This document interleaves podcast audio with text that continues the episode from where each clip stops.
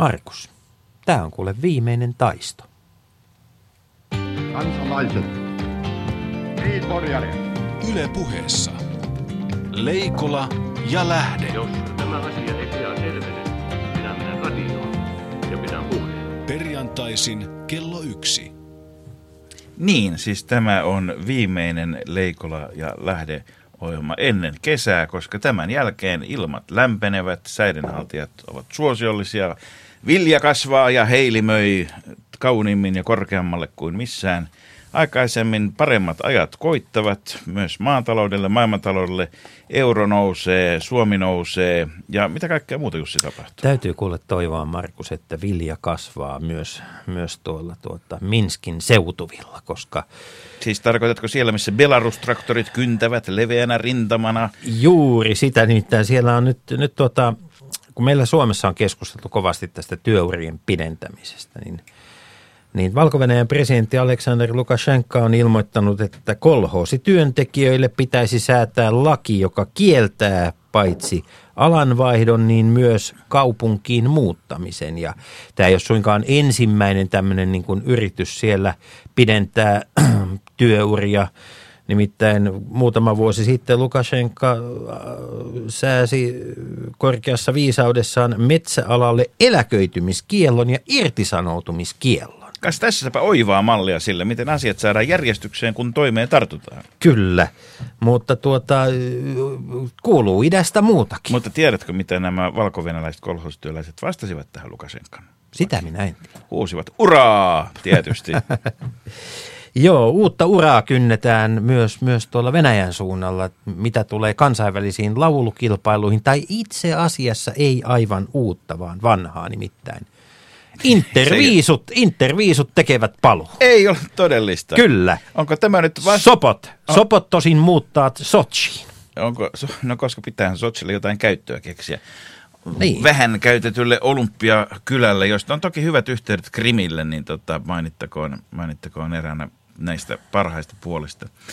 Ja, ja tota, sitten toisekseen niin täytyy ottaa huomioon, että siellä on myös vessojakin useamman hengen tarpeisiin. Niin tarpeisiin kerralla, mutta jotain tämä käyttöä täytyy keksiä. Tämä, tar- onko tämä nyt vastaveto siis partaisille naisille? Tämä on nimenomaan sitä, koska venäläinen muusikko ja tuottaja Igor Matvienko on kertonut venäläismedialle, että interviisujen mahdollisia osallistujia katsellessaan ei tarvitse selittää lapselleen, miksi parrakas nainen laulaa. Minusta Suomen tulisi, joka perinteisesti on interviisuihin osallistunut ja ja pärjännytkin. Ihan. Marion rungon interviisu voi. Ei, minusta meidän pitää lähettää Lordi sinne, koska kerran parakkaat naiset on kielletty, mutta onhan meillä antia näihin kansainvälisiin laulukilpailuihin. Ja sitä paitsi, jos kyse on retrosta ja vanhan palusta, niin Lordi, Lordi on tuota, ehkä myös musiikkineuvos Lipsanen olisi käytettävissä. Mä luulen, että tästä saadaan oikein hyvä kesän mittainen keskustelu siihen, että kenet Suomi lähettää, lähettää tuonne, tuonne tota, äh, Sochiin sitten sopottamaan. Ja, Mutta, ja, ja minulla on mielessä tuota semmoinen luonteva paikka, missä järjestää tuota nämä alkukarsinat no. Suomessa. No se on tietysti tuo Putin halli, entinen Hartwell-halli. Totta, Markus, sinulla on pointti. Nyt kun me liitymme kaikkien alojen KHLään. Hmm. KHLn äh, valinnat ovat puhuttaneet kovasti ja monet, muutkin kotimaan valinnat, mutta sitten on joskus sellaisia valintoja, joista ei puhuta mitään. Ne tehdään kabineteissa, ne lyödään nuijalla pöytään ja sitten vaan kerrotaan kaupassa kävijälle, että se on kuulkaa uusi järjestys talossa. Niin, moni on, moni on ajatellut, että tässä nyt nämä merkittävimmät valinnat, mitä käydään näinä viikkoina, liittyvät eurovaaleihin tai SDP tai kokoomukseen, mutta tuota, Sellaisessa kaikkia kansalaisia puoluekantaan, jääkiekkokantaan, musiikkikantaan li, ri, liittymättä liikuttavia valintoja kuin, kuin kuka vetää keskoa K-kauppaan. Niin tota, nämä valinnat on tehty, niin millä periaatteella Jussi tämmöisiä valintoja tehdään itse asiassa? Niin, tota, en minä tiedä. Kuka päättää, mikä on ehdokasasettelu? Keskohan on kuitenkin kansan osake ja oletko nähnyt isoa spekulaatiota lehdissä etukäteen? Onko vaalikoneita ollut liikkeellä? Ei ole. Tämä on pienessä piirissä on lyöty pöytään päätös, että metsäboardista, Eli metsäpöydästä saapuu Mikko Helander. Ja ensimmäistä kertaa keskohistoriassa talon ulkopuolelta on valittu, valittu nuori isäntä taloon. Minusta tämä on merkki, saa nähdä, onko se myös Pirkka. Niin, se on. Mutta kyllä, kyllä, siellä, kyllä selvästi muutosta tarvitaan ja muutosta kaivetaan. Ja entistä isompi osa kaikesta, siis vaikka ei vielä ruokakaupasta, mutta kaikesta muusta keskonkaupasta on siirtynyt verkkoon ja verkossa kilpailu, kuten tiedetään, on globaalia ja siitäkin, samoin kuin erinäköisistä muista valinnoista, me keskustelemme tänään lisää. Muun muassa Molotovin koktaileista, mutta palataan niihin kohta. Leikola ja lähde. Yle Puhe. Tervetuloa lähetykseen SDPn tuore puheenjohtaja ja Suomen tuleva valtiovarainministeri Antti Rinne. Kiitoksia. Meiltä on kysytty, että onko kyseessä ylämäki vai alamäki, että minkä sortin rinne. Mitä vastaat itse? No kyllä tässä ylämäkeen lähdetään menemään, että sen verran isoja haasteita tässä Suomen taloudessa ja Euroopassakin on. Tota, aloitetaan, aloitetaan punakoneen kunnosta. Mikä on, mikä on SDPn, SDPn tilanne niin kuin organisaationa ja järjestönä? Ää, niin ikään puoluekokouksessa uuteen, uuteen pestiin valittu tamperelainen Sanna Marin sanoi aika suoraan, että SDP on huonossa kunnossa organisaationa. Mikä on, mikä on oma analyysisi nyt, kun olet tietysti katsellut SDPtä oikeastaan koko oman, oman niin kuin aktiivielämäsi, mutta sitten nyt muutaman hetken ehtinyt katsoa sieltä puoluetoimiston käytäviltä. Miltä siellä näyttää? No puoluetoimistossa on paljon hyviä ihmisiä töissä, mutta meillä on mahdoton määrä työtä tehtävänä, että kyllä tämä järjestö on uudistamisen tarpeessa, että meillä on vanhat toimintatavat, totutut toimintatavat tuolla kentällä ja, ja se ei nyt puhuttele ihmisiä sillä tavalla, että voisi saada uusia aktiiveja kovin nopeasti mukaan ja voisi saada äänestäjä vakuutettu, että paikallisella tasolla demarit tekee oikeita politiikkaa. Mitä uutta? Mitä uutta tuot tullessa? Sitä on vähän tämmöinen valmentajatehtävä, että aina pitää olla, jokaisella puoluejohtajalla on kuitenkin vähän erilainen pelikirja, että vaikka sitten järjestöihmiset vastaavat tavallaan puoluesihteeri, järjestöpäälliköt vastaa eri tavoin toiminnasta, niin puheenjohtaja on kuitenkin sitten se, jolla täytyy olla kainalossaan se, se, se taulu, johon piirretään hyökkäys- ja puolustuskuviot. Mä tapasin tuossa kevään mittaan lähes tuhat ihmistä eri puolilla Suomen aktiividemareita ja se perusviesti sieltä oli se, että ihmiset haluaa vaikuttaa, olla mukana tekemässä päätöksiä, mukana linjaamassa ja mukana analysoimassa yhteiskuntaa, että miltä pohjalta ikään kuin näitä poliittisia linjauksia SDPssä tehdään. Ja tästä näkökulmasta niin haluan nyt syksyn aikana saada tilanteen, jossa ihmiset kokee, että oikeasti pääsee vaikuttamaan SDPn tai analyysiin siitä, miten yhteiskunnassa pitää mennä eteenpäin ja toisaalta myöskin poliittisia linjauksia. Miten tämä käytännössä järjestetään? Se lähtee liikkeelle varmaan tuossa elokuun loppupuolella sille, että meillä on tämmöinen yli 300 ihmisen yhteinen työseminaari, jossa pari päivää erilaisissa kokoonpanoissa mietitään teemoja, mietitään sitä, että mitä, mitä siellä kentällä oikeasti pitää lähteä tapahtumaan, että saadaan uusia jäseniä mukaan, saadaan uusia aktiiveja mukaan ja siitä se sitten lähtee liikkeelle, niin että kevään aikana, eh, anteeksi syksyn aikana meillä on kaikissa piireissä puolueosastojen puheenjohtajan, sihteerien ja piirihallituksen yhteinen sessio, jossa lähdetään viemään näitä asioita sitten jalkauttamaan kentälle selkeillä ohjeistuksilla ja toivotaan, että se auttaa se ohjeistus sitten asioita eteenpäin viemään. Kenttähän koostuu piireistä ja, ja Suomi on iso maa ja, ja, ja yleensä, yleensä niin tuota, kun lähdetään katsomaan syitä vaalituloksia ja muuta, niin kannattaa myöskin avata näitä maakuntia. Nyt se, mikä tässä on mielenkiintoista tässä 7 prosentin, prosenttiyksikön pudotuksessa eduskuntavaaleista on se, että se tuntuu olevan aika tasasta ympäri, ympäri maata. Ei ole mitään erityistä niin kuin seutoissa se olisi mennyt, mutta tietysti myöskin kun kaikki tietävät, että eduskuntavaalit ratkaistaan kuitenkin etelän isoissa vaalipiireissä, erityisesti Helsingissä ja Uudellamaalla, niin, jotka perinteisesti on kuitenkin ollut aika vahvoja demariseutuja, niin myöskin täällä pudotus on ollut sitä 6-7 prosentin luokkaa täällä etelässä, niin, niin tuliko, tuliko sulle yllätyksenä se, että se on näin tasasta, että, koska kyllähän, kyllähän yleensä olet niin kauan ollut mukana, että, että sanotaan jotakin pystyy ennustamaan, mutta sitten tämä on näin iso ja näin tasainen, tasainen tuota, että oliko tässä jotakin, joka meni nyt sitten selkeästi vielä, vieläkin enemmän toisin kuin mitä olisi olettanut? No me, meillä ei oikein SDPn kannatusta voi arvioida niin eduskuntavaalit kontra EU-vaalit tai kunnallisvaalit kontra EU-vaalit. EU-vaaleissa meillä on ollut siitä lähtien, kun ollaan mukana oltu äänestämässä EUsta, niin, niin tota, meillä on ollut tilanne, jossa se edeltävä kallukannatus on ollut suurin piirtein 4,5 prosenttia korkeampi kuin sitten se varsinainen vaalitulos EU-vaaleissa. Ja jostakin syystä SDPn kannattajat vieroksuu eurovaaleja. Joku, joku sellainen tekijä, joka ei sytytä ihmisiä, niin siinä on olemassa. Ja tämä täytyy nyt tarkkaan analysoida ja, ja pyrkiä sitten viiden vuoden päästä tilanteeseen, jossa nämä ongelmat on poistettu. Mutta tässä myöskin, jos katsotaan, niin, niin tota se, missä sitten oli selkeä, verrataan samoja vaaleja, niin oli presidentinvaalit viimeiseksi. Ja nyt jos katsotaan tätä eurovaaliäänimäärää, niin se on samat hieman yli, en sano, että on samat ihmiset, mutta sama määrä. Hieman yli 200 000 ään, absoluuttista ääntä, vaikka äänestysprosentti on erilainen kuin presidentinvaaleissa, mm. kuin mitä oli Lipposen takana. Niin onko me tultu siihen tilanteeseen, että niitä ihmisiä, jotka menevät vaalit kuin vaalit uurnille äänestämään demareita, että niitä on noin parisataa tuhatta ja loput pitää houkutella sitten erikseen ja, ja tota, sen, että onko, onko sitä 200 000 semmoinen pohja vai onko sitä pohjaa nähty?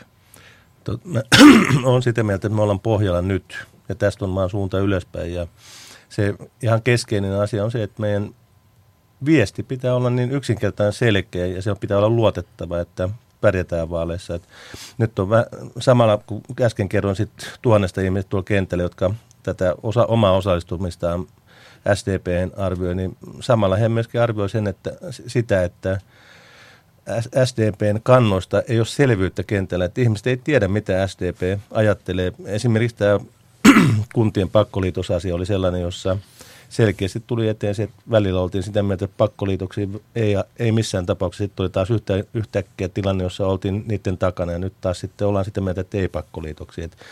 jotenkin tämä asia pitää kyetä ratkaisemaan. Mutta onko ihan väärin sanoa, että, että jos katsotaan niin eduskunta, edellisiä eduskuntavaaleja sitten sen jälkeistä kautta, niin SDP tavallaan putosi vähän siihen väliin, että, että meillä oli populistit vei tätä EU-kysymystä omalla tavallaan eteenpäin ja, ja sitten kokoomus ja ehkä jossakin määrin vihreät profiloitu niin selkeästi vastapuoliksi. Ja sitten SDP niin tasapaino oli siinä välissä ja silloin se hämärtyi se sanoma – sanoma, ja siitä ei ole ehkä sit saatu koko tänä kolmena vuotena kunnolla kiinni. Mä en tarkoita sitä, että eurokysymykset, toki iso asia, että se olisi ainoa, mutta se leimas kuitenkin nimenomaan sitä, mä, mä näkisin sen, että missä tämä hämärtyminen niin lähti toden, toden teolla hämärtymään.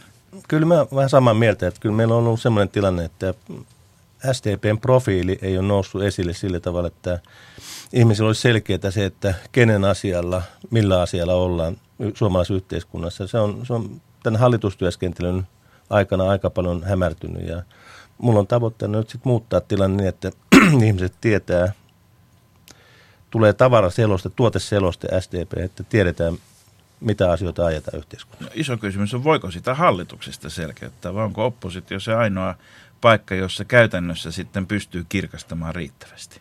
Hallituksessa tehdään kuitenkin kompromisseja.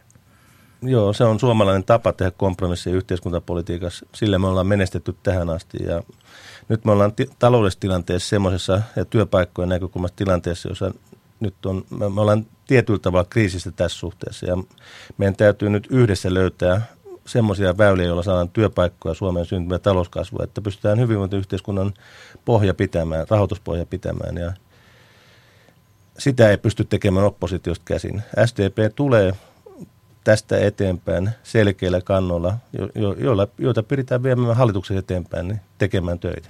Eli tavoitteena on istua nyt hallituksessa ja ensi vaalien jälkeen. Kyllä. Tehtiinkö SDPssä virhe, kun, kun puolue lähti mukaan nykyiseen hallitukseen? Olisiko se ollut se, se aika, jolloin olisi pitänyt lähteä niin kuin kasaamaan voimia opposition puolella? No, kun on poliittinen liike, joka pyrkii vaikuttamaan yhteiskunnan kehitykseen, niin se olisi aika hassu, että tavoitteena olisi pysyä oppositiosta ja päästä oppositioon. Että kyllä mun mielestä SDPn on tulevaisuudessa tavoiteltava sitä, että hallituksessa vaikutetaan suomalaisten tavallisten ihmisten asioihin ja hoidetaan myöskin ikään kuin näiden heikommassa asemassa olevien ihmisten edunvalvonta. SDPssä on ollut historiallisesti tapana puhua piiruista. Piiruista vasemmalle, oikealle tai ihmistä kohti. Vielä on muutenkin suuntia ylös ja alas Kyllä, joo, kyllä. Mutta tota, onko tässä tämän hallituksen aikana käynyt niin, että SDP ei ole ollut äänestäjille vaihtoehto ö, oikeistopolitiikalle, vaan siitä on tullut vaihtoehto vasemmistopolitiikalle. Onko SDP näyttäytynyt oikeistopuolueen? Ei mun mielestä voi sanoa näinkään. Että tässä on aika iso murros tapahtunut Suomessa tai elinkeinon rakenteessa kotimaisesti, mutta myöskin globaalissa taloudessa. Ja se, että Kiina avasi omat markkinansa maailmantalouden, sehän tarkoitti sitä, että talouden painopiste on aika nopeasti kymmenen vuoden aikana siirtynyt sinne kasvun painopiste tuonne Aasiaan. Ja se on tarkoittanut, että Euroopasta on tullut tämmöinen hitaan talouskasvun alue, ja kun meidän 55 prosenttia meidän viennistä menee Eurooppaan, niin tämä kokonaisuus on vaikuttanut siihen, että meillä on työtä hävinnyt yhteiskunnasta rajulla tavalla. 160 000 työpaikkaa, teollisuustyöpaikkaa hävinnyt. Se ole pelkästään tämän globaalin talouden painopiste, vaan tähän liittyy myöskin se, että meillä on oma rakennemuutos tapahtumassa teollisuudesta.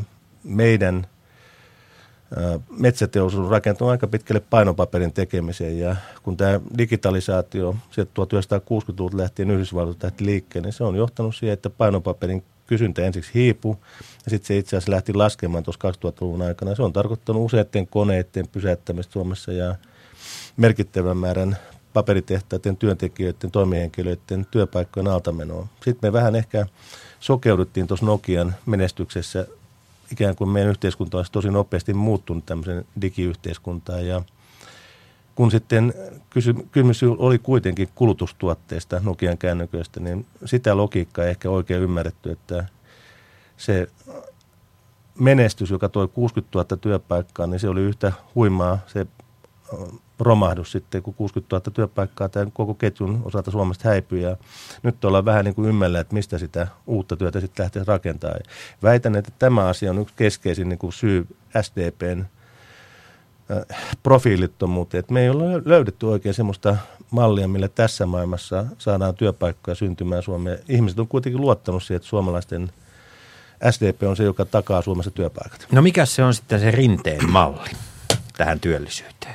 No me varmaan joudutaan miettimään tätä ikään kuin aikaperspektiivistä kahdelta näkökulmalta. On tämänhetkinen tilanne, jossa mun mielestä on järkevää tehdä tulevaisuusinvestointeja julkisella rahalla synnyttää työtä. Tarkoitan tämmöisten korjausvelan, korjausvelan julkisen korjausvelan Kysytään ihan suoraan, tarkoitatko siis sitä, että julkinen sektori työllistää vai julkisella rahalla tuetaan yksityisten työpaikkojen syntyä? Julkisella rahalla synnytetään nyt uutta työtä, joka tarkoittaa sitä, että kun meillä on ihmisiä töissä kouluissa huonossa sisäilmassa sekä lapsia että aikuisia, meillä on alemman asteinen tieverkko tällä hetkellä huonossa kunnossa, kohta on vaikeuksia saada puuta metsästä tulemaan ja se on kuitenkin se puukuitu, meille keskeisin raaka-aine tulevaan teollisuustuotantoon myöskin. Se havosellu tulee olemaan merkittävä tekijä uusissa asioissa. Mutta kun meillä on rakennusalalla, meillä on Uudellamaalla tällä hetkellä talonrakennuspuolella jo 25 prosenttia on vierastyöläisiä, ja samaan aikaan meillä on rakenteellista työttömyyttä, niin se tuntuu, että vaikka, vaikka totta kai siellä on myös pari vuotta ollut nyt investointilamaa rakennuspuolella, mutta se tuntuu siltä, että se on hirveän vaikea saada tätä työtä ja sen tarvetta kohtaamaan. Ja, ja, ja tota, meillä on moni semmoisia esimerkkejä monilta muiltakin aloilta, aloilta jossa tuota, vaan työ ja tekijät ei löydä toisiaan. Se ei ole pelkästään siitä niin työpaikkojen luomisesta kiinni tällä hetkellä. Sä oot oikeasti siinä suhteessa, että meillä on toisaalta niin kuin maantieteellisiä kohtaanto-ongelmia. Kohtaantohan tarkoittaa sitä, että työ ei kohtaa ihmistä, joka olisi valmis tekemään töitä. Sitten meillä on myöskin osaamiseen liittyviä kohtaanto-ongelmia. Tarkoittaa sitä, että ihmisten osaaminen ei vastaa sitä osaamistarvetta, mikä työelämässä on. Nämä on vaikeita ongelmia, mutta ilman sitä, että saadaan työpaikkoja syntymään, näitä ongelmia ei pysty lähteä ratkomaan. Että jos, Mutta jos työpaikat kuitenkin viime kädessä synny siitä, että on kysyntää jollekin? Okei, homekoulujen korjaamiselle varmasti on siis ja alemman tieverkon kysynt, niin. kysyntää, mutta kun kun tuota, erinäköiset tutkimukset osoittaa aika, aika isosti sen, että se Suomen ja esimerkiksi Ruotsin välinen moniin muihin maihin iso ero on nimenomaan naisten työllistymisessä ja osa-aikatyö on ollut se, millä Ruotsissa on ratkaistu. Ja nyt tuntuu siltä, että tämä osa-aikatyön suosiminen tai mahdollistaminen on Suomessa – Suomessa semmoinen, semmoinen laji, että ei löydy niin mitään tahoa, joka olisi valmis helpottamaan tai ratkaisemaan sitä. Siinä on, siinä on naiset, siinä on ammattiyhdistysliike ja taitaa siinä olla vähän työnantajatkin osittain, osittain välillä. Niin tota, tota, mikä oma näkemyksesi on osa-aikatyön helpommaksi tekemiseen ja osa-aikatyöllistämiseen? No, mun mielestä tällä hetkellä on liian helppoa tarjota osa-aikatyötä ja tämmöisiä epätyyppisiä työsuhteita, joissa on nollatuntisopimuksia ja vuokratyötä käytetään ikään kuin tämmöisenä puskurina nyt tätä työelämää ikään kuin työnantajan vaatimaan joustoa tekemään. Se ei ole musta oikea tapa. Jos ei puhuta tarvittaessa töihin tulemisesta, vaan puhutaan esimerkiksi kauppojen palveluajan kuustuntisista tai nelituntisista työpäivistä tai siis parikymmentä tuntia. Tiedätkö Markus, kuinka paljon esimerkiksi pääkaupunkiseudulla on porukkaa osa-aikatyössä kaupoissa? Onko mitä? Enti, entistä enemmän koko ajan. Niin siis joku 8 prosenttia tällä hetkellä pääkaupunkiseudun kaupoissa olevista ihmistä on osa-aikatyössä. Että sinne ei mahdu enää lisää. Ne ihmiset, siellä on paljon jo semmoisia ihmisiä, jotka elää useammalla työllä sen takia, että sitä työtä ei tarjota muuta kuin osa-aikaisesti. Ja nä, mun mielestä tästä näkökulmasta on ongelmia nämä Mutta meillä ei ole myöskään osa-aikaista päivähoitoa samassa mielessä kuin mitä on Ruotsissa tai monessa muussa maassa, missä päivähoito on järjestetty ylipäätään. Että tämä koko tämä niin systeemi, niin, niin, tota, niin kyllä se, siis, siis nimenomaan nykyisellään se johtaa siihen, että näitä osa-aikatöitä joutuu ikään kuin ketjuttamaan samat ihmiset päällekkäin. Niin mun, mun mielestä se peruslähtökohta pitää olla se, että meillä on mahdollisimman paljon kokoaikaista vakituista työtä, jolla saa semmoisen toimeentulon, säällisen toimeentulon, että ihmiset pystyy omat itsensä ja perheensä elättämään. Että semmoinen maa, missä, mihin Saksassa mentiin, Saksassa on 186 miljardia ylijäämä, se on enemmän kuin EUn budjetti. Ja se syntyy sillä, että siellä on työmarkkinat segregoitunut, jakautunut tosi vahvasti. Siellä on osa-aikatyö lisääntynyt 2000-luvulla äh, 18 prosenttiyksikköä. Samaan aikaan siellä on ollut ennen nyt tätä u- uuden hallituksen minipalkkapäätöstä, niin siellä on ollut 1,7 miljoonaa ihmistä, jotka on tehnyt alle 5 euron tunnilla palk- palkalla töitä tunnissa. Mutta siellä pystyttiin myöskin sopimaan minimipalkasta niin vastaavasti sitten. Se oli hieno homma, että Saksan, Saksan demarit hmm teki tämän tempun, että ne sai sen 8 euroa 12 senttiä. Mutta onhan paljon. meilläkin tosiasiassa eriytyneet työmarkkinat. Meillä on yksin yrittäjiä tällä hetkellä neljännes miljoona suurin piirtein, joiden sosiaaliturva on ihan olematon käytännössä, joiden puolta en ole huomannut, että mikään erityinen puolue pitäisi. Siis, että tosi, meillä niin kuin mun mielestä meillä eletään niin semmoisessa illuusiossa, että meillä on niin tämmöisiä, tämmöisiä ilmiöitä, jotka vähän lipsuu reunojen alta, mutta tosiasiassa meillä on aika iso joukko, jotka, jotka voisi sanoa, että heidän maailmastaan käsin epätyypilliset työsuhteet tai, tai mikroyrittäjyys tai muu vastaava on se tyypillisin tapa toimia. Sä oot ihan oikeassa. Meillä on työmarkkinoilla... Mitäs, mitäs heille sanot? No, mä oon sitä mieltä, että yksinyrittäjän asema joka rinnastuu aika pitkälle palkatun työntekijän asemaan, niin sitä pitää pystyä parantamaan tästä tulevina vuosina. Meidän täytyy löytää sosiaaliturvan malleja heille, täytyy löytää järkeviä tapoja, esimerkiksi perhevapaisiin ja niin edelleen. Tota, meidän työmarkkinat on jakaantuneet myös toista kautta. Jos me katsotaan maailmaa kaksikymppisten silmin tällä hetkellä, niin aika monelle alalle opiskelevilla ihmisillä se tilanne on se, että harjoittelupaikkoja ei ole, että valmistuminen niin kuin uhkaa viivästyä sen takia, että ei pääse harjoitteluihin. Jos saa harjoittelupaikan, siitä ei olla valmiita maksamaan mitään. Jopa siis hyvä, hyvänä esimerkkinä se, että aina niin, aina niin punaisena pidetty Tampereen yliopisto ja sen, sen tiedotusopilaitos on, on ilmoittanut omille opiskelijoilleen, että, että koettakaa nyt saada jonkinlainen harjoittelupaikka, joka olisi jotenkin kytköksissä tähän opiskele, opiskeltavaan asiaan ja, ja ei siitä nyt kannata niin kauheasti rahaa vaatia.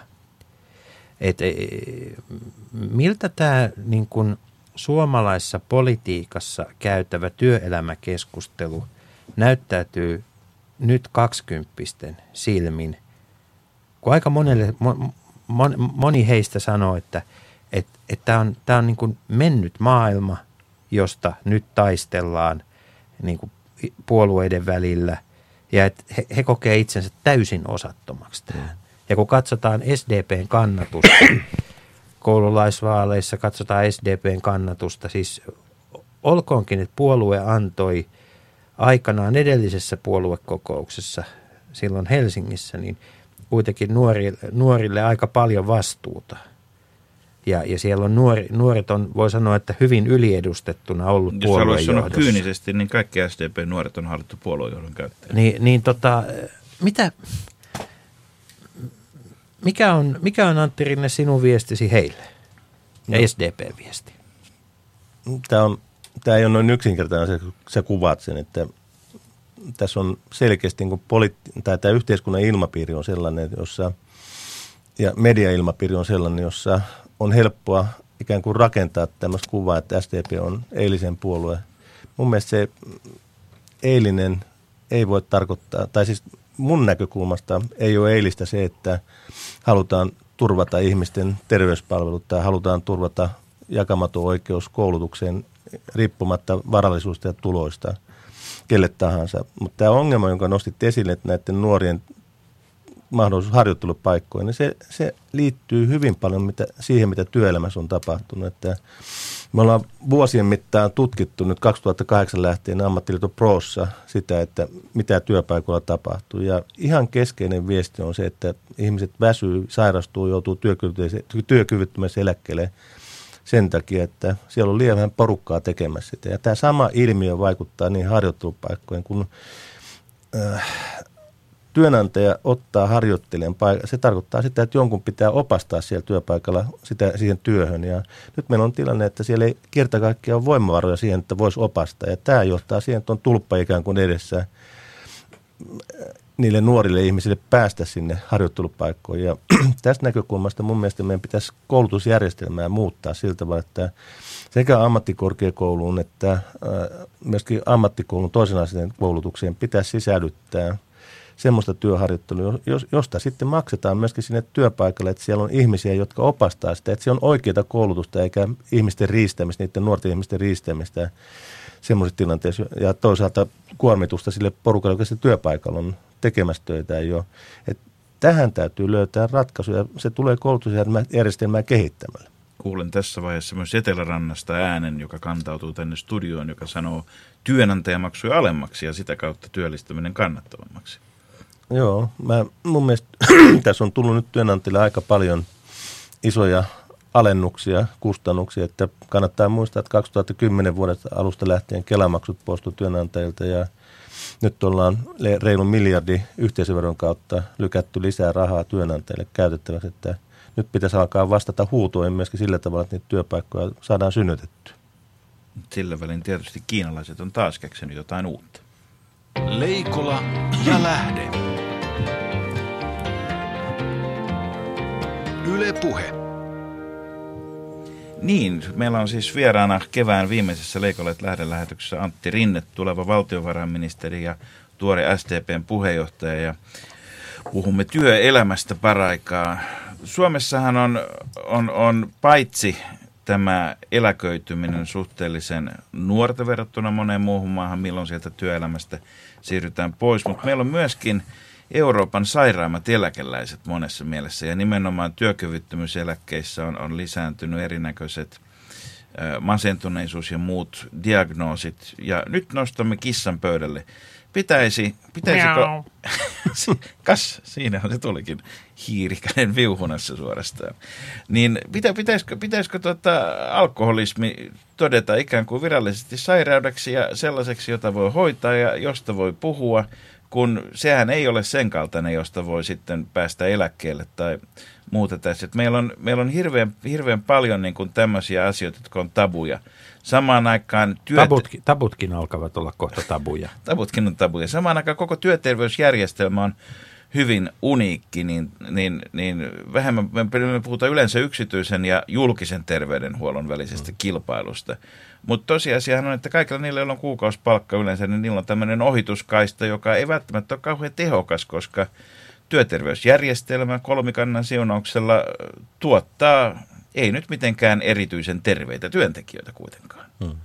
Pitäisikö tämmöisiä isoja kysymyksiä nyt alkaa ottaa niin kuin, oikeasti niin kuin rakennekysymyksiä rakennemuutoskeskusteluun? Hmm. Tota, tämä työterveyshuolto on muuttunut sairaanhoidoksi siitä alkuperäisestä tarkoituksesta, joka oli se, että se on ennakoivaa niin kuin terveyden ylläpitämistä. Ja, ja tota, tämä on myöskin yksi keskeinen syy, minkä takia julkinen terveydenhuolto on rapautunut niille ihmisille, joille ei ole työterveyshuoltoa.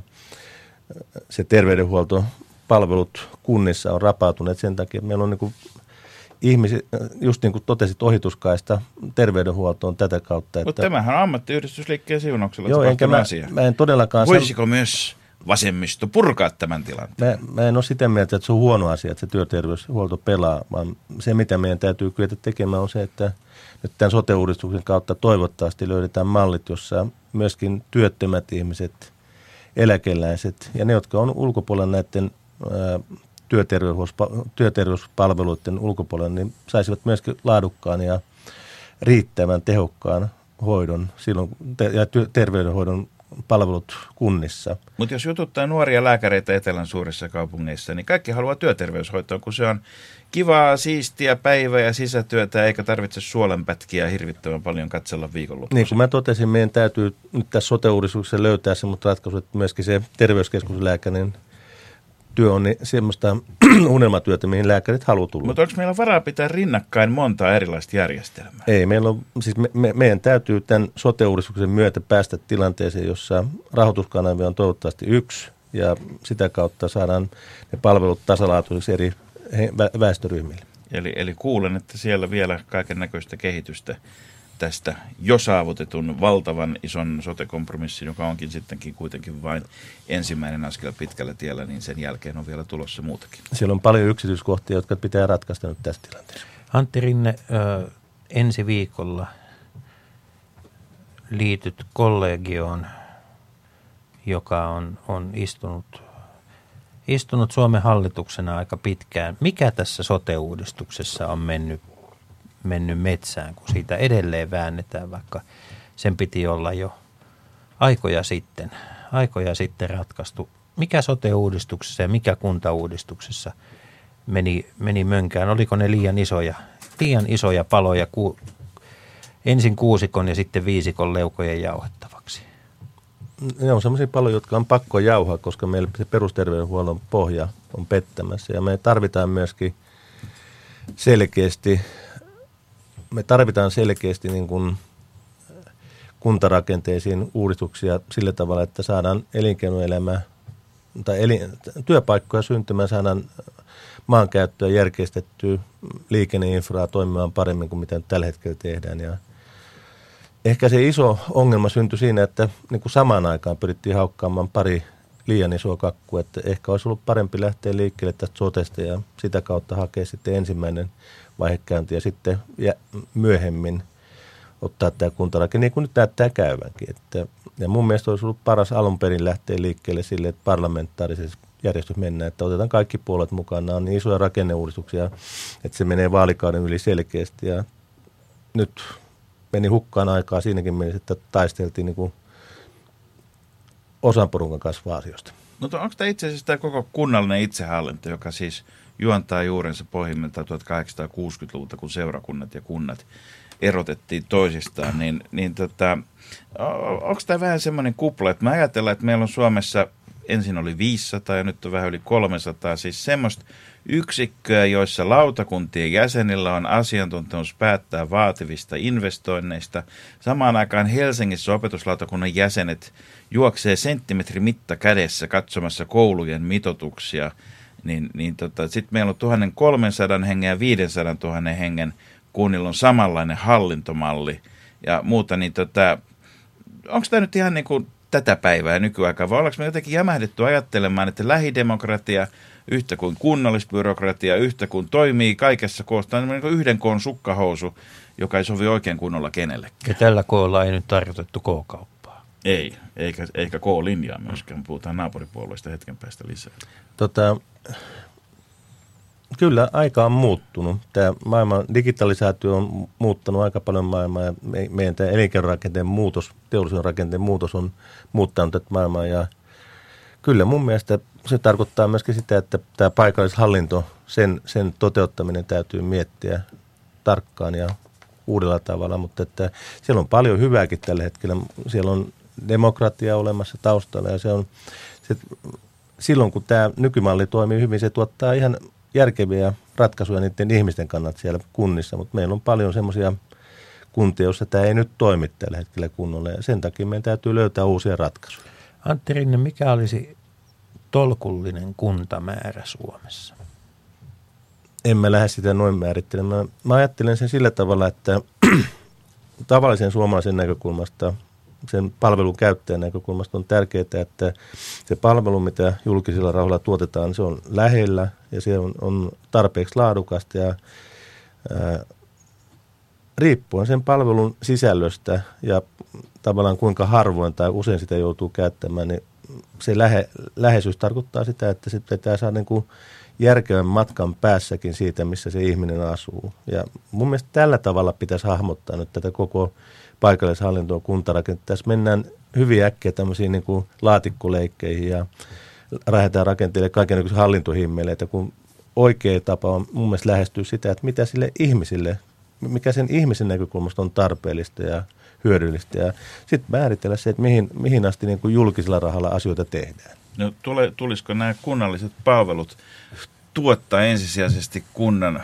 omien työntekijöiden toimesta vai, vai tulisiko kunnan olla tämmöinen fiksu ostaja ja kilpailuttaja, joka hankkii ihmisille palvelut sieltä, mistä ne toimivasti, tehokkaasti ja edullisesti saa myös enenevässä määrin yksityiseltä puolelta? Mun mielestä lähtökohta on se, että julkisen sektori tuottaa myöskin ne palvelut, yksityinen sektori täydentää sitä kokonaisuutta. Että Eli tämä trendi, jossa entistä enemmän ostetaan ulkoa, niin se pitäisi kääntää toiseen suuntaan. No, mä olen Mäntsälässä ollut kuntapolitiikassa useamman valtuustokauden ja myöskin kunnanhallituksen jäsenen siellä. Ja, ja tota, mä oon nähnyt tämän, mitä esimerkiksi terveyspalveluiden näkökulmasta tapahtuu, kun yksityinen tulee sinne niin kuin liian rajusti mukaan. Että mä en ymmärrä sitä, mitä hyötyä on Mäntsälä. Tie, syy, että minkä takia käytettiin keikkalääkäreitä näitä äh, niin kuin yksityisfirmoja on se, että me ei saatu terveyskeskuslääkäreitä. Mutta sen palvelun näkökulmasta se tarkoitti sitä, että siellä vaihtui lääkärit niiden ihmisten näkökulmasta hirveän usein. Kenelläkään ei ollut tavallaan sitä hoitohistoriaa taustalla muuta kuin paperista luettuna. Eikö silloin oikea ratkaisu liittää Mäntsälä järvenpäähän ja Nurmijärve ja Kerava ja rakentaa niin iso yksikkö, että siellä pystytään tota, sen henkilöstöpuolilla hoitamaan myös paikkaukset? Toi voi olla se ratkaisu, mitä, mitä on järkevää viedä eteenpäin, mutta... Niin Ei mä, ihan helsinkiläistä vielä tule kuitenkaan se, se, se, musta se oleellinen juttu, niin kuin mä sanoin äsken, on se, että miten sen ihmisen kannalta saadaan ne palvelut järjestettyä. Että, mä en usko siihen, että pelkästään kuntia rajoja muuttelemalla asiat muuttuu, vaan se täytyy niin kuin miettiä sen palvelun tuottaminen tehokkaasti, kustannustehokkaasti, mutta niiden ihmisten tarpeista nähden. Niin Antti Rinne, äh, olet itse asiassa seurannut tätä kunta- ja ennen kaikkea kaupunkijohtamista jo oikeastaan pienestä pitäen. Isäsi Juhani Rinne toimi kaupunginjohtajan tehtävissä. Yksi kysymys vielä, ennen kuin mennään koko valtakunnan ja kansainvälisiin asioihin. Miten tämä pääkaupunkiseudun hallinto tulisi järjestää? Sä kysyt tuommoista pikkujuttua tässä niin. Niin yhdellä kysymyksellä. Meillä on no. paljon muitakin kysymyksiä. no, no. Mutta tämä, ensin nämä pienemmät pois. A, Antti, se on nyt semmoinen homma, kuule tämmöisiä hommia sä oot halunnut. Tämmöisissä hommissa tulee tämmöisiä niin. kysymyksiä. tota, siis meillähän on vain yksi tunti kuitenkin niin. tällä kertaa. Mun mielestä on järkevää sitä metropolihallintoa lähteä kehittämään. Sitä kautta hakee ratkaisuja tämän pääkaupunkiseudun ei voi sanoa haasteisiin eikä ongelmiin, vaan asioihin, jotka pitää ratkaista. Mm. Että mä näen, että se metropolihallinto on se pohja, millä lähdetään eteenpäin. No, mutta tämä olihan, se oli ihan, Tuli ei ihan- niin vaikea juttu ollut. Leikola ja lähde. Yle Puhe. Työkuvasi muuttuu kovasti nyt ensi viikolla, ei vain niin, että, että tuota, kollegoina on iso joukko suomalaisia ministereitä, vaan ennen kaikkea iso joukko eurooppalaisia ministereitä. Valtiovarainministeri on ollut jokaisessa maassa ehkä se, se hallituksen jäsen, joka on, joka on eniten istunut, jos nyt näin miesporukassa saa sanoa, niin perseellään tulee. Se on ollut raju paikka, se on hukuttanut ison määrän eurooppalaisia poliitikkoja ja, ja se vaatii tietysti aivan valtavan määrän aikaa, energiaa. Mikä on se suunnitelma siihen, että miten nyt rakennat suhteet nykyisiin valtiovarainministereihin ympäri Eurooppaa? No, mä tietenkin tuntuisi juhannusviikolla tapaamaan ensimmäisen kerran ihan virallisissa yhteyksissä ja siitä se sitten lähtee, että ihmisten kanssa keskustelemalla, kertomalla itsestäni jonkin verran ja taustastani ja ajatuksistani niin, ja kuuntelemaan muita, niin sitä kautta se lähtee rakentamaan. Joko valtiovarainministeriöstä on toimitettu sinulle tämmöinen eurokriisi Englannin, äh, Englannin tuota, koska siellä, sehän on niin kuin hirveän, niin kuin, no, tässä on kriisin aikana on myös rakennettu sanastoa. Mm. Siis Siis suomeksi sanottuna, jos tuntuu siltä, että aikaisemmin kansainvälinen talouspolitiikka on vaikeaselkoista, niin, niin varmuuden vuoksi on kehitetty vielä kokonaan uusi kerros uusia termejä. Kyllä, koska, Ettei koska tämmöistä tilannetta selvää. ei ole, ei ole aikaisemmin ollut mm. ja, ja, ja tota, näin, niin, äh, niin tota, kuinka paljon nyt ennen juhannusta joudut käyttämään aikaa ihan näihin asioihin perehtymiseen? No paljon, paljon. Ilman muuta, että Mi- Minkä näköinen, minkä näköinen on valtiovarainministeriön peruskoulutus? Perehdyttämispaketti. Niin, koirakoulu. Mä en, mä en ole nähnyt sitä vielä, että mä en, mä en tiedä tarkkaa tästä, mutta että mähän joudun nyt pomppaamaan tähän vaalihommankin suoraan oikeastaan puheenjohtajakamppailun päätyttyä mun voittoon niin vauhdilla ja se on tarkoittanut käytännössä sekin, että on pitänyt opiskella satoja sivuja asioita paljon syvemmin toiselta näkökulmalta, kun mä oon ammattiyhdysliikkeen puolella joutunut ja päässyt perehtymään. Mikä on ollut yllättävää tähän asti? Näissä, kun olet nyt perehtynyt niin kuin syvemmälti ja muuta. Mitä sellaista on tullut vastaan? Sitten olet todennut, että oho, kappas. No ei, ei oikeastaan niin kuin semmoista yllättävää asiaa, mutta asiat niin kuin eri näkökulmasta, kun nyt on valtiovarainministerin näkökulmasta, SDPn puheenjohtajan näkökulmasta miettinyt asioita, niin se, se poikkeaa siitä näkökulmasta, mikä on ollut ammattiyliikkeen puolella. Mähän olen ollut pitkään mukana kansainväliskuvioissa. Mä olen ollut sekä Industry All Globalin että Euroopan hallituksessa ja on itse ollut rakentamassa niitä organisaatioita. Ja e- erityisesti Eurooppa-tasolla oli selkeästi niin kuin myöskin tämä EUn päätöksenteko ja EU-kriisi keskiössä, kun mietittiin asioita. Jos tiivistän, niin olenko ihan väärässä sanoa, että näkökulma muuttuu lobbarista lobattavaksi? Osittain se on näin, mutta että kyllähän niin ammattiyhdysliike ei ole pelkästään loppariorganisaatio, vaan selkeästi sisällä yhteiskunnan päätöksenteossa yhtenä instituution osapuolena. Toki näin. Nyt, ö, nyt on pakko mennä siihen asiaan, mikä suomalaisia kaikkein eniten tänä päivänä mietityttää, varsinkin näin juhannuksen alla, ja ainahan on seuraava juhannus tulossa, ja se on se, että voidaanko valtion viinatehdas yksityistää. Et siis millä, kun puhutaan aina tästä strategisesta... Vai pitäisikö siitä tehdä kansanosake? Niin, siis tästä strategisesta, strategisesta, että valtion pitää omistaa vain ja ainoastaan strategisia, niin kun, mutta eikö nyt kun Sopotin, Sopotin laulukisat palaa, millä niitä Molotovin koktaileja tehdään, jos se ei ole valtion käsissä se viinatehdas siellä? Hmm. Tota, Tämä altti on todella vaikea kysymys mulle henkilökohtaisesti, koska mä oon ollut ja on edelleen sitä mieltä, että sitä ei pitäisi myyä pois. Miksi? No sen takia, että siellä on paljon työpaikkoja, se on tietyllä tavalla niin kuin tuossa totesit, että se on strateginen. Mm. Onko se Eikö- se strateginen ole- siksi, viime että siellä on paljon työpaikkoja Osa- vai jostain muusta Niin, syystä? tai onko, onko niin viime kädessä edes mahdollista laskea, että onko viinan tekeminen kannattavaa vai ei? Jos ajatellaan, että kannattavat työpaikat pitäisi säilyttää. niin. Se, Eikö niin, että eihän kannattamattomia pysty säilyttämään väkisin? Ei, ei, ei ne ole kannatta, kannattamattomia työpaikkoja tähänkään asti ollut. Että kyllähän sieltä on tuottoa tullut. Nyt se on vähän ha- haasteissa tämä, se toiminta. Mun, mä pystyn itselleni tällä hetkellä perustelemaan se, että selvitetään sitä uutta omistajaa pelkästään sillä lähtökohdalla, että saataisiin se yhtiö kehittymään, saataisiin kasvamaan sen tuotanto Suomessa ja lisää työpaikkoja. Valtiolla tähän, tässä suhteessa ei ole semmoista mahdollisuutta, että sitten lähdettäisiin ikään kuin Mutta... tämmöistä perinteistä alaa nyt kasvattamaan. Me, me, SDP ei tule hyväksymään semmoista tilannetta, että viinatehtaat Rajamäelle ja Koskenkorvassa ostetaan maasta ulos ja se bränd, meidän brändimerkit lähtee.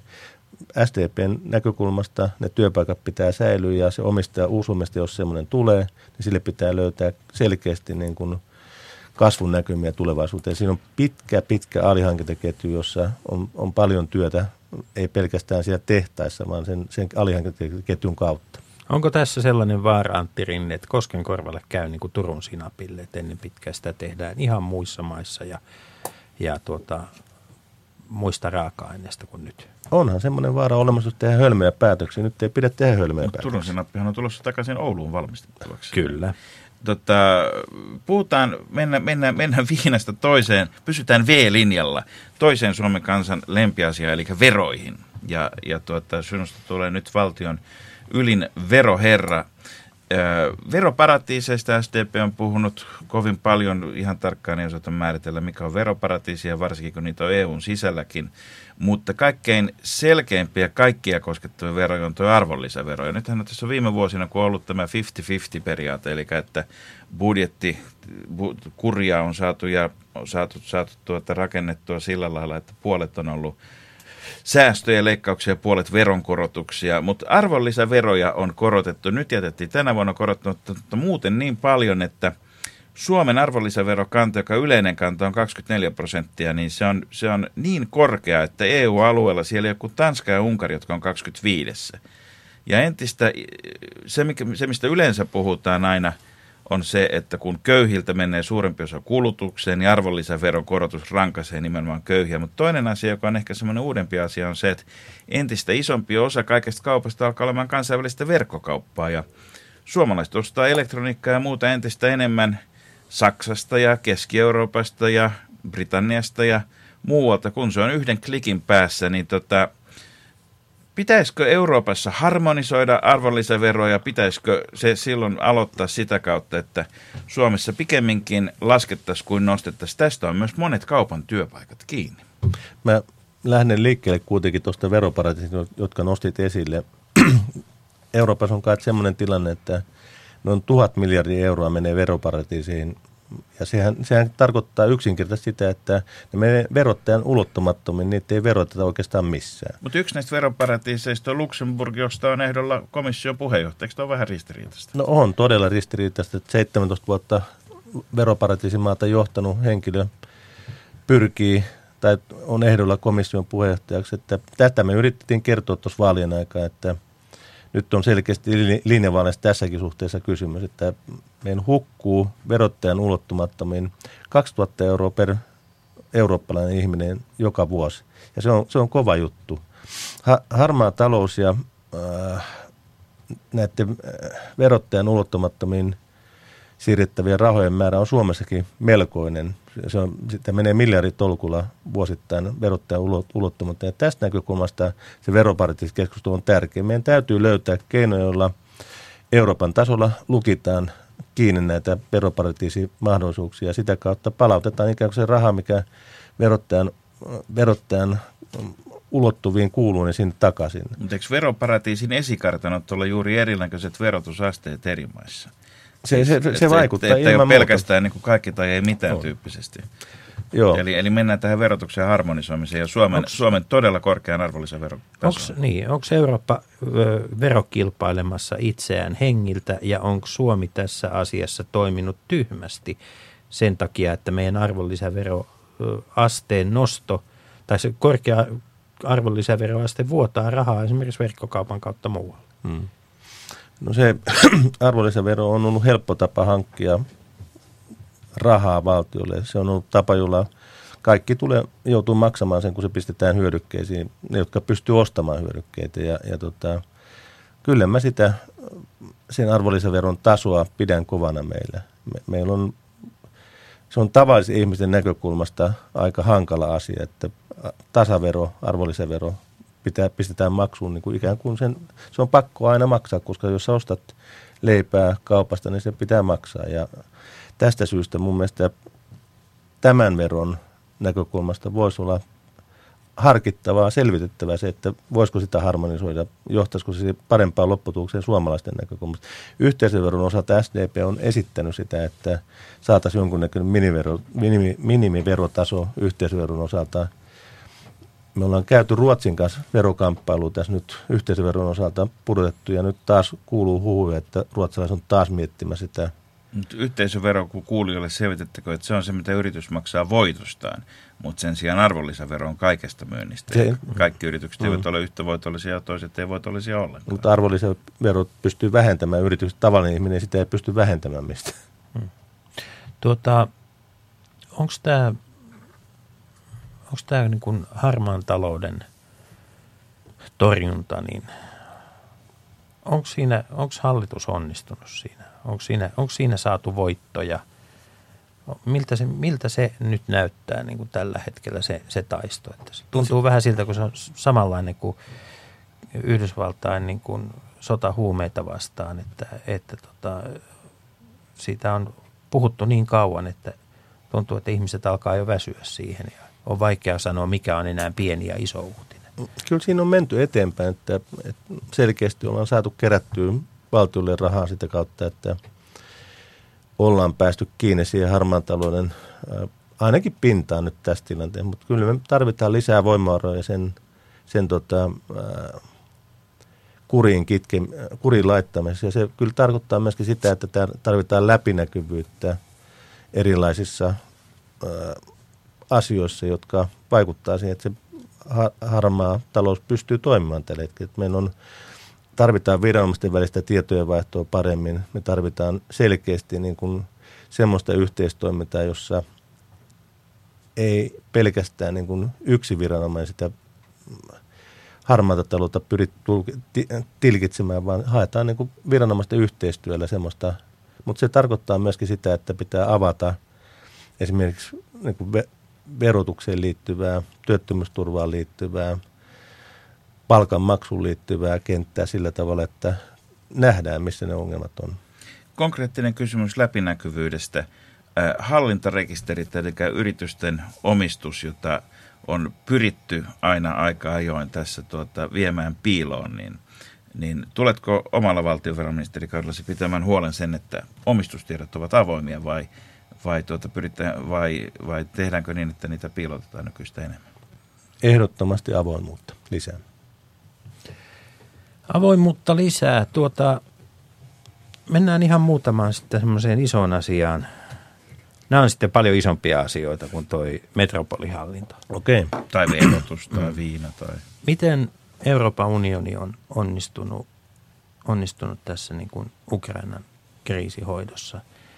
Nämä on niitä asioita, jotka varmasti puhuttaa meitä vielä ennen, seuraavia eduskuntavaalejakin. No musta on hyvä lähteä miettimään ihan sieltä lähteeltä, mistä sun kysymys taustalla, että, tai mistä tämä on lähtenyt liikkeelle. Mun mielestä Euroopan suunnasta, siis unionin suunnasta, aika vahvalla viestillä lähdettiin ukrainalaisia ikään kuin integroimaan Eurooppaan. Ja, ja tota, tässä ehkä vähän unohtui se, että miten Venäjä tulee suhtautumaan siihen tilanteeseen. Ei tunnettu ikään kuin se Venäjän mielenmaisemaa tässä suhteessa. Ja, ja tota, kun tämä sitten eskaloitu tämä kriisi, niin ollaan vähän hämmennyksissä, että miten tätä asiaa pitäisi nyt ratkaista. Ja, ja tota, mun mielestä lähtökohta pitää olla se, että löydetään diplomaattinen ratkaisu diplomatian kautta neuvotteluratkaisu tuon tilanteeseen ja se tarkoittaa myöskin sitä, että ukrainalaistenkin täytyy katsoa sitä omaa yhteiskuntaansa. Sieltä pitää korruptiota kitkeä demokratiaa lisätä. Mutta se ei tietenkään tarkoita sitä, etteikö Venäjä olisi tehnyt väärin kansainvälisen lain mukaan, kun sinne Ukrainan invaasion teki tämän Krimin osalta. Ja tästä näkökulmasta minusta on tärkeää se, että tai nimenomaan suomalaisten näkökulmasta on tärkeää se, että tähän löydetään nyt neuvottelemalla tasapainoinen ratkaisu mahdollisimman nopeasti. Mun mielestä ulkoministeri Tuomio on tehnyt tässä merkittävää hyvää työtä tasavallan presidentin kanssa ja on tärkeää muistaa se, että meidän maantieteellinen asema tulee olemaan tästä eteenkin päin pitkä raja Venäjän kanssa ja meillä on paljon kaupallisia intressejä siellä olemassa. Siellä on 12 miljardia suomalaisten sijoituksia Venäjälle. Meidän näkökulmasta on paljon isompi asia kuin monen muun Euroopan unionin jäsenmaan. Niin, tuomioon paik- paikan vaihtamisesta ei varmaan ollut tässä näissä ministerispekulaatioissa puhetta kertaakaan, voisin kuvitella. SDP päätti selkeästi, että puheenjohtaja lähtee valtiovarainministeriöön. Ihan lyhyt kysymys koskien tulevia eduskuntavaaleja vielä. Ovatko nykyiset ministerit Tuomioja ja Ihalainen seuraavissa eduskuntavaaleissa ehdolla? Ainakin ministeri Tuomio ja Ihalainen, Ihalaisen osalta en ole tällä hetkellä varma.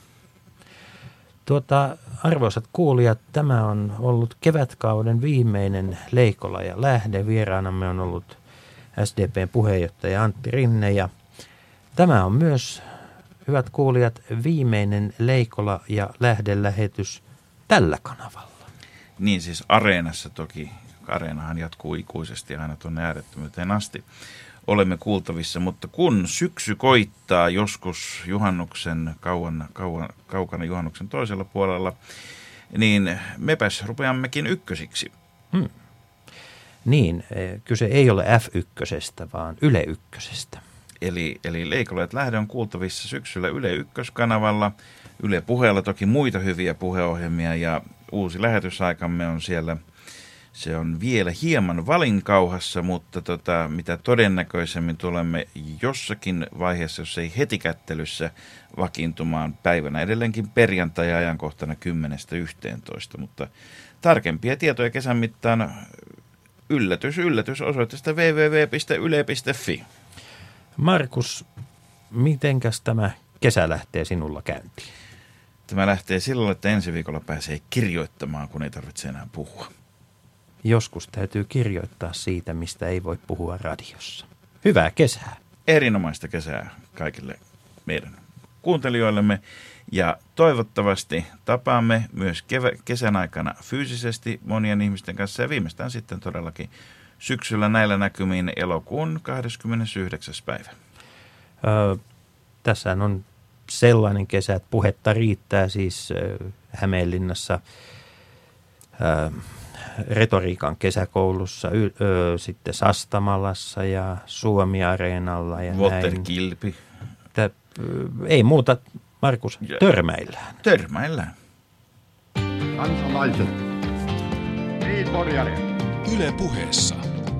Leikola ja Lähde. Jos tämä asia ei pian selvene, minä menen radioon ja pidän puheen. Perjantaisin kello yksi.